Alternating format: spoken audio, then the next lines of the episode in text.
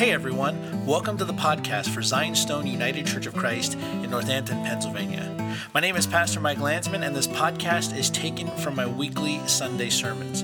I pray that they'll be a blessing to you, and if you're ever in the area, please stop in and worship with us. We'd love to have you. Before we get into the sermon, I made the mistake of checking my phone.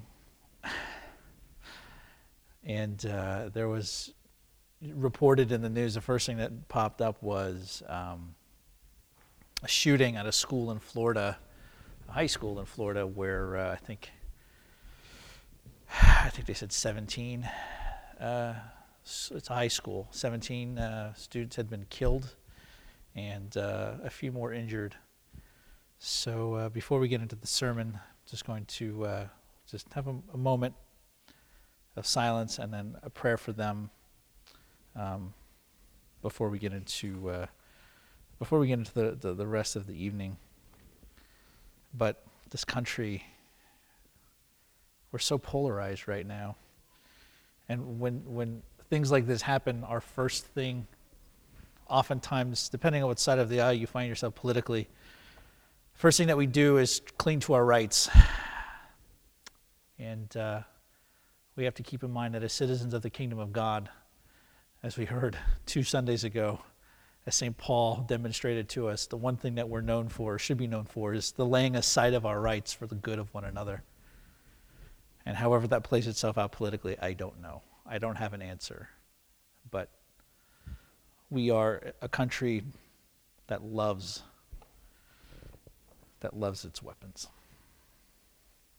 And I'm a hypocrite because I have one too. And uh, we should keep that in prayer and the country in prayer. Let's just take a moment of silence before the Lord.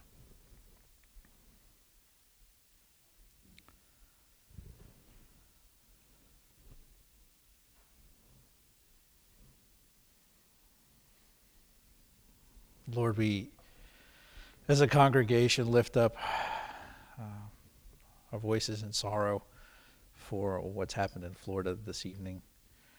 We pray that in the midst of this tragedy, that you would bring peace to those affected, that your Holy Spirit would speak comfort to those family members of those who have been killed. We ask that you would allow these situations to sober us, to think clearly about how we treat our fellow human beings particularly during this season of Lent. And we ask that you would give us clear direction on how to handle this problem because, quite frankly, Lord, this problem happens in our country all the time. And we don't know how to fix it. We ask that we give our leaders wisdom and how to fix these problems. And we ask that you would give us wisdom as Christians that we would show, remember that, that we are called to primarily show your love to the world. And we ask that in Florida that the love of your people will shine forth even in the midst of the darkness and that your love will overtake the darkness. Your light will pierce through and shine through the darkness. In Jesus' name, amen. So, Ash Wednesday. Ash Wednesday. It's funny how uh, where inspiration for a sermon often shows up. And if you've given one, you'll know what I'm talking about. Sometimes you don't really know what you're going to say before you say it. Sometimes you have it planned out far in advance what you're going to be talking about. And then sometimes you'll be like me, shaving my beard in the bathroom, thinking about a service, wondering what the heck I'm I going to talk about on Ash Wednesday, only to think of something and like, oh, that's that was well, I'm not going to say it was good, but it was kind of okay. I got to write this down so I don't forget it. But it was really weird because two things came to my mind when I was thinking about this service and about uh, repentance and Ash Wednesday and Lent and all of this, all of this heavy stuff that we're that we're getting into. And two things popped into my head: uh, one secular, uh, one religious. So I'll give you the secular one first. So, in one of my favorite movies, Indiana Jones and the Last Crusade, one of my favorite movies. In the third act of the movie, spoiler alert, the hero, Indiana Jones, he's, he's reached the secret temple where the Holy Grail is kept. The Holy Grail's been hidden there, it's been housed there so evil people can't get it. And he's kind of forced to, to go retrieve it. So he comes to a trap, and you've probably seen this movie, a particular trap, where the only clue he has is something that his dad had written in his diary. And what he wrote in his diary was, Only the penitent man will pass. So as he's walking through this trap, you know, he can't see because there's cobwebs all over the place, and he can see the dead body of somebody who's, who's tried to go through, who's been, who's been killed by the trap, who's been caught by the trap. He's, he's saying this phrase to himself over and over again. Only the penitent man will pass. He's trying to figure it out as he's walking, right? Only the penitent man will pass. Only the penitent man will pass. And then as he walks through, he sees the cobwebs kind of start to rise up and it starts to click, and he goes, Penitent. A penitent man is humble before God. A penitent man kneels before God. And then it clicks kneel. And that's what he does. He kneels and he kind of rolls forward. And then you see these two giant saw blades, right? Like kind of where his head was. So he like, he kneel, he knelt down just at the right moment and, and the blade passed harmlessly over his head and he made it through the trap without, without being snared by it, without, without losing his life.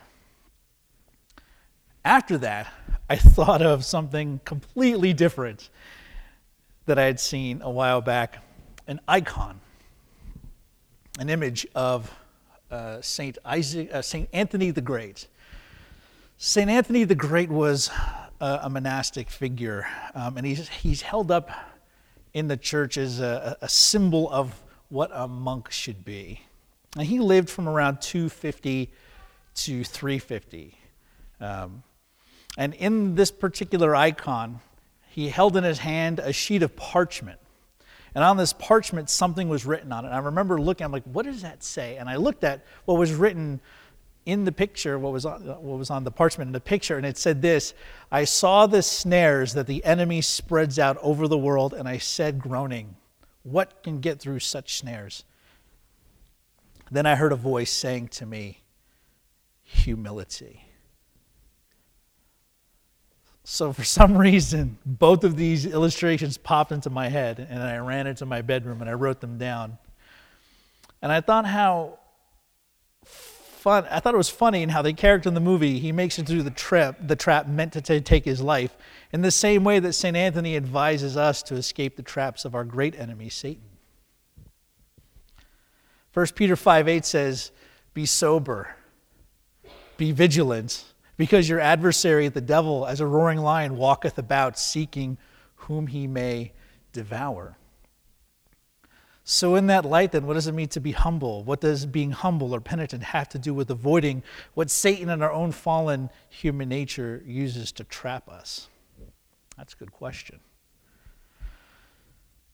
One of my favorite authors, C.S. Lewis, once wrote that pride is kind of the chief of all sins. In Mere Christianity, he says this according to Christian teachers, the essential vice, the utmost evil is pride, unchastity, anger, greed, drunkenness, and all that are mere flea bites in comparison. It was through pride that the devil became the devil. Pride leads to every other vice. It is the complete anti God state of mind. What gets me about that quote is he lists sins that you would think rank pretty high on the sinometer or the sinometer. You know, you, are like, well, that, that sounds like a really bad sin. I've heard people say, well, all sin is equal in the eyes of God. No sin is worse than another sin. It's all just sin. And I think to myself whenever I hear that, have you read the Bible? but pride is the big one. And I believe him. He, he says that pride is anti God. It is an anti God state of mind, and I'd probably tweak that to say an anti Christ state of mind. And if pride, brothers and sisters, leads to an anti God state of mind, then that means that pride is the locus from which all other sins spread. This quote reminds me of what St. James wrote in his epistle, where he said, For where jealousy and selfish ambition exist, there will be disorder and every vile practice.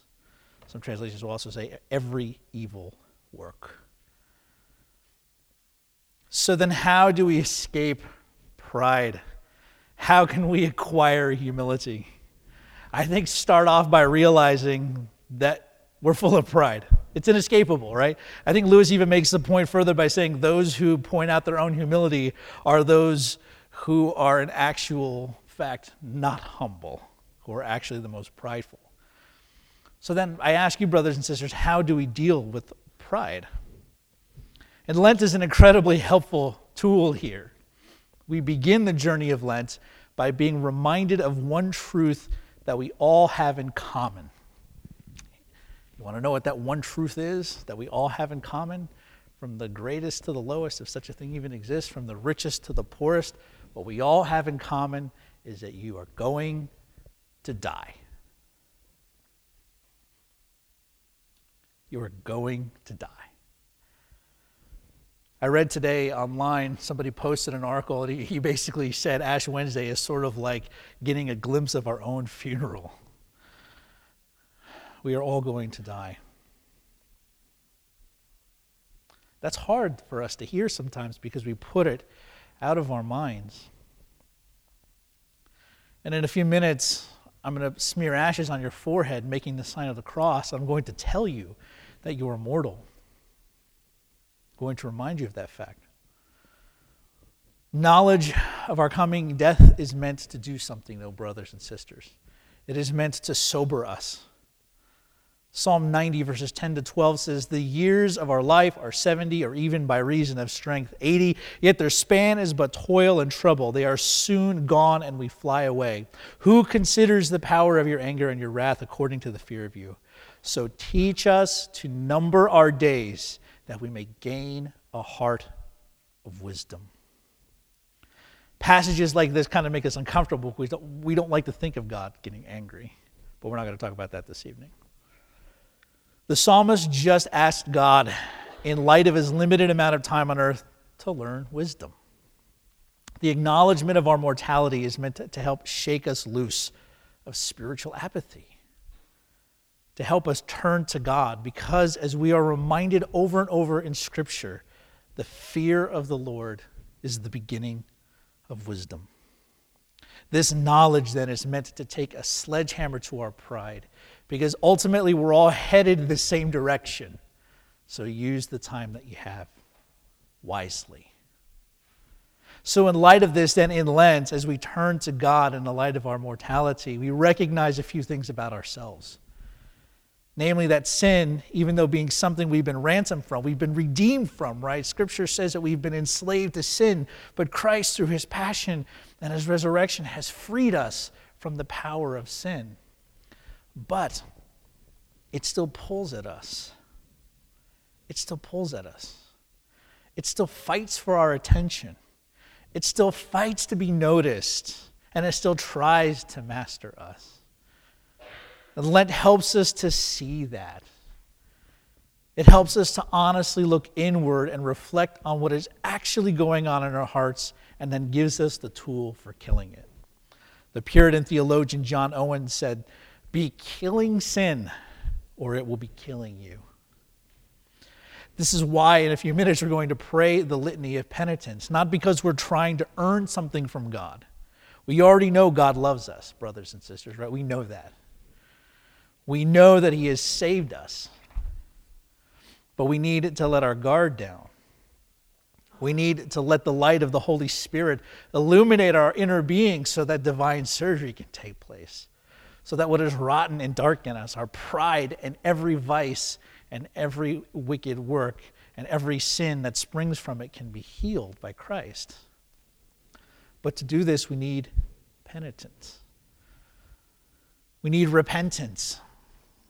Scripture in Greek, it's the, the word metanoia, which isn't just changing your mind about something. Like, hmm, I used to like Creed, but now I like Pearl Jam better. It's not just changing your mind. I used to like bologna sandwiches, and now I like gyros. right? When we repent, we are turning ourselves to God. We're making the course correction towards the narrow path, the narrow way. And we need to do this constantly. There's a Jewish scholar named Abraham Heschel. He said something incredibly profound. He said, We may assume it's God that we care for, but it may be our own ego we are concerned with. To examine our religious existence is therefore a task to be performed constantly. And that's why, brothers and sisters, we do this every year. We are examining our religious existence. Why are we doing this? Has a purpose, right? We're doing this constantly, over and over and over again, so Christ can be formed in us penitence, humility, the knowledge that we're not as great as we think we are, the realization that we mask the hard work God is asking us to do so we can focus on pointing our negativity towards something or someone else so we don't have to deal with, God, with what God is trying to heal in us. I said a little bit earlier, we're called to give up our rights. Our right to be angry with one another Sometimes you can be angry with people for good reason. We're called to give that up. Our right to do what we want when we want, we're called to give that up. Our right to treat people terribly, we're called to give that up. Our right to be unloving, we're called to give that up. Our right to exercise unrestrained anger, we're called to give that up.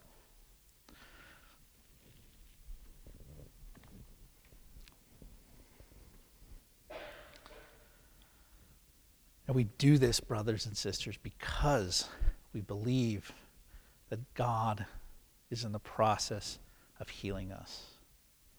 That as we follow our Lord and Savior Jesus Christ, as we begin the Lenten journey leading to Holy Week, as we do what he did, humbling himself, scripture says, even to the point of death on the cross. Christ's death on the cross is the model for how we are then to die to self to take an axe to the root of the tree of pride, so that the work of the Spirit that is being done in us will bear good fruit, so that tree won't be cut down and cast into the fire, as Jesus said.